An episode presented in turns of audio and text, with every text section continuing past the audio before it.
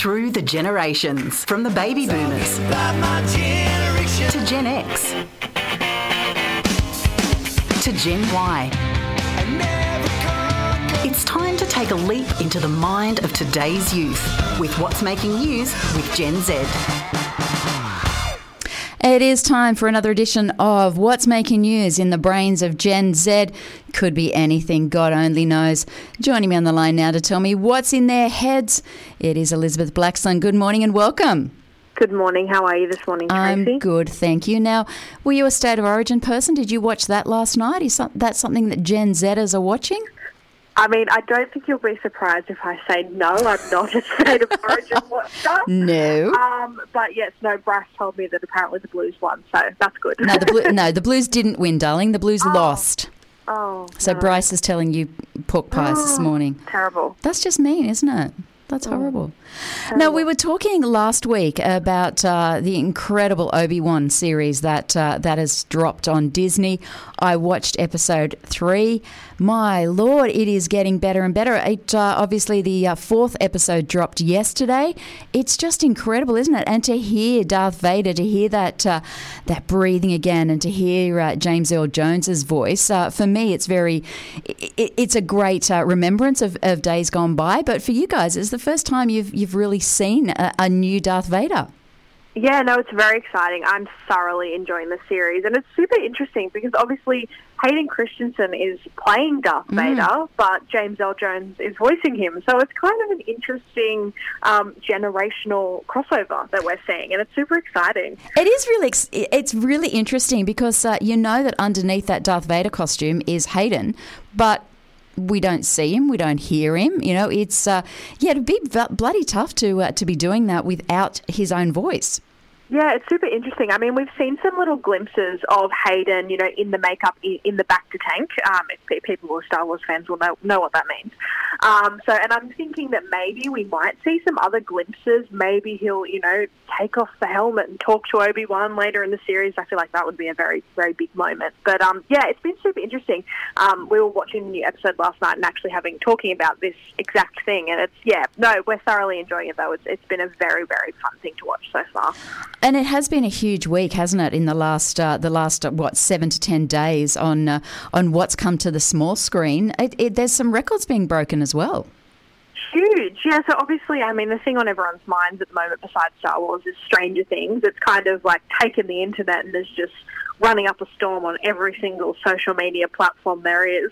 Um, but Netflix have announced that um, it's broken into the top five of the most viewed series of all time on Netflix, which is super cool. So it's kind of, you know, definitely um, its popularity isn't. Um, Definitely, it's it's warranted. It's yeah, everyone everyone's watching it.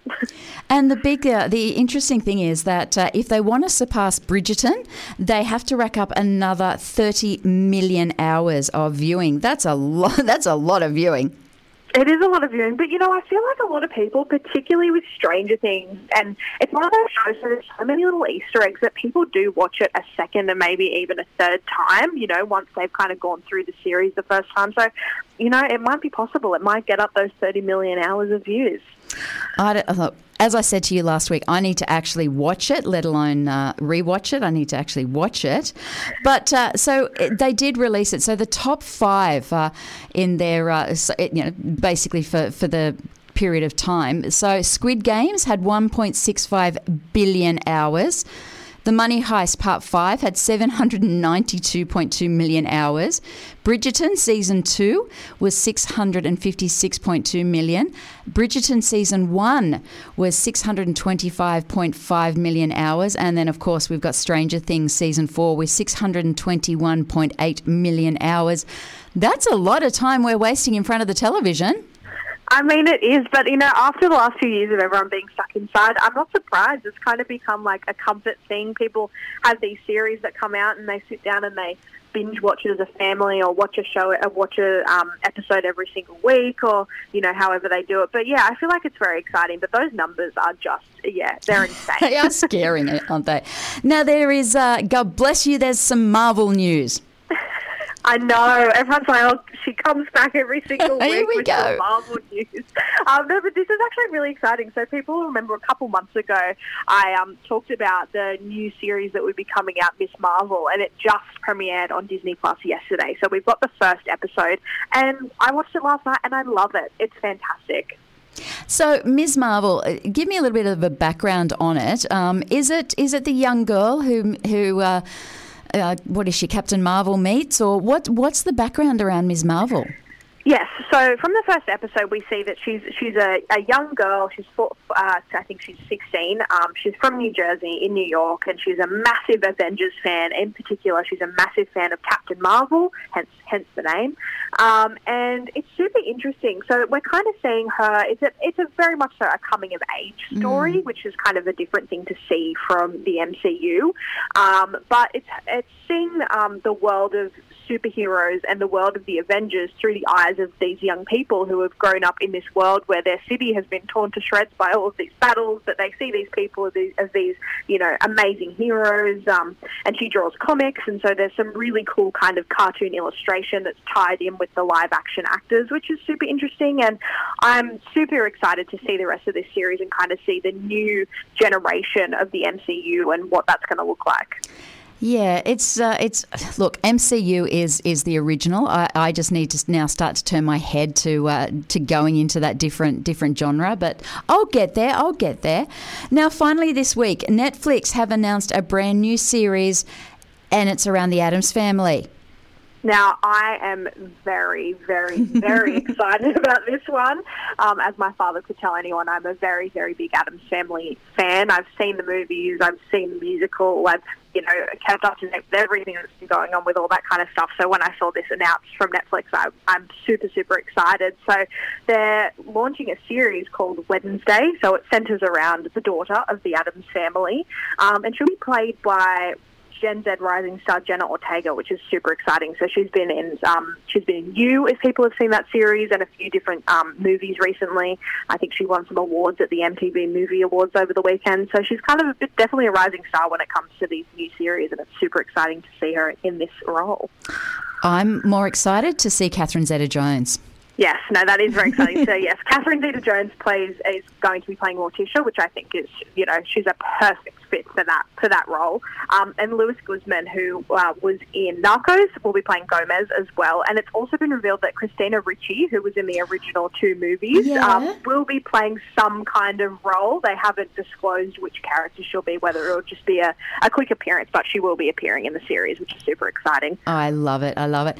Now, apparently, according to uh, to your uh, your feeds, your Instagrams, and your TikToks, apparently Americans are heading down under.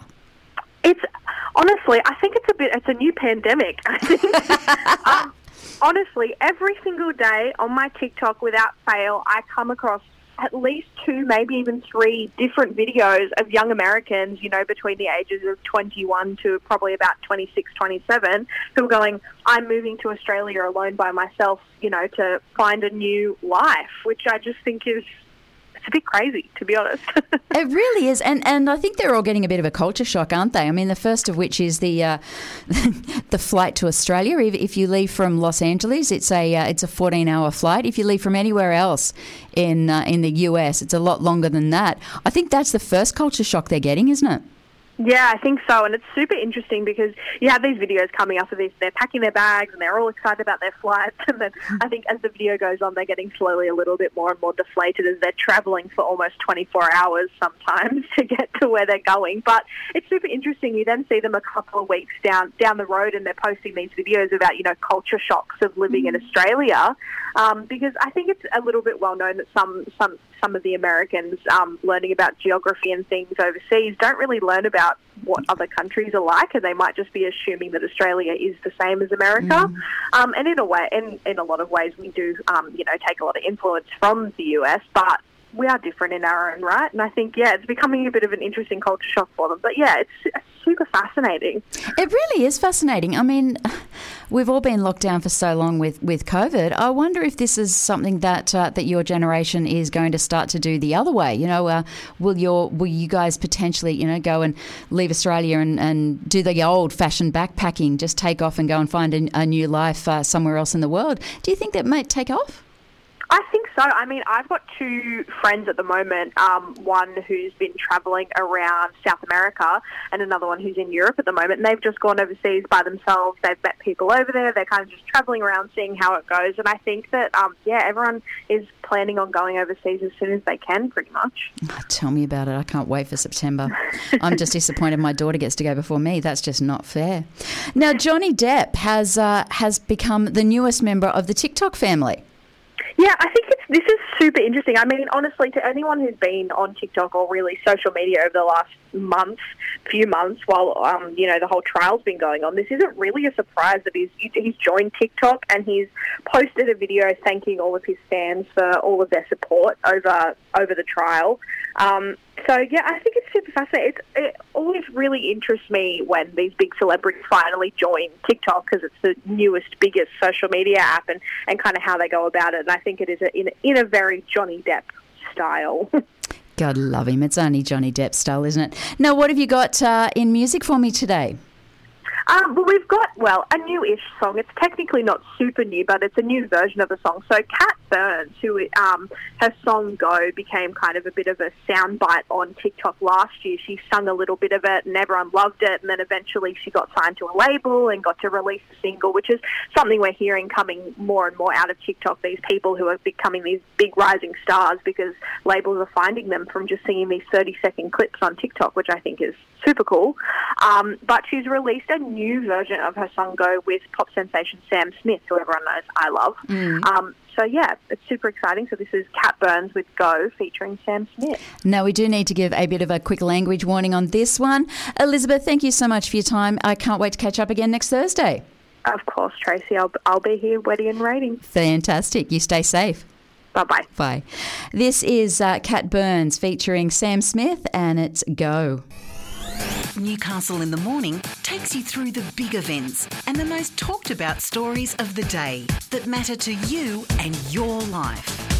From what's on to what matters, Tracy Mack takes you beyond the headlines, what it is, why it matters, and how it impacts your daily life. Tracy Mack brings you Newcastle in the Morning, weekdays from 9 on Newcastle Live.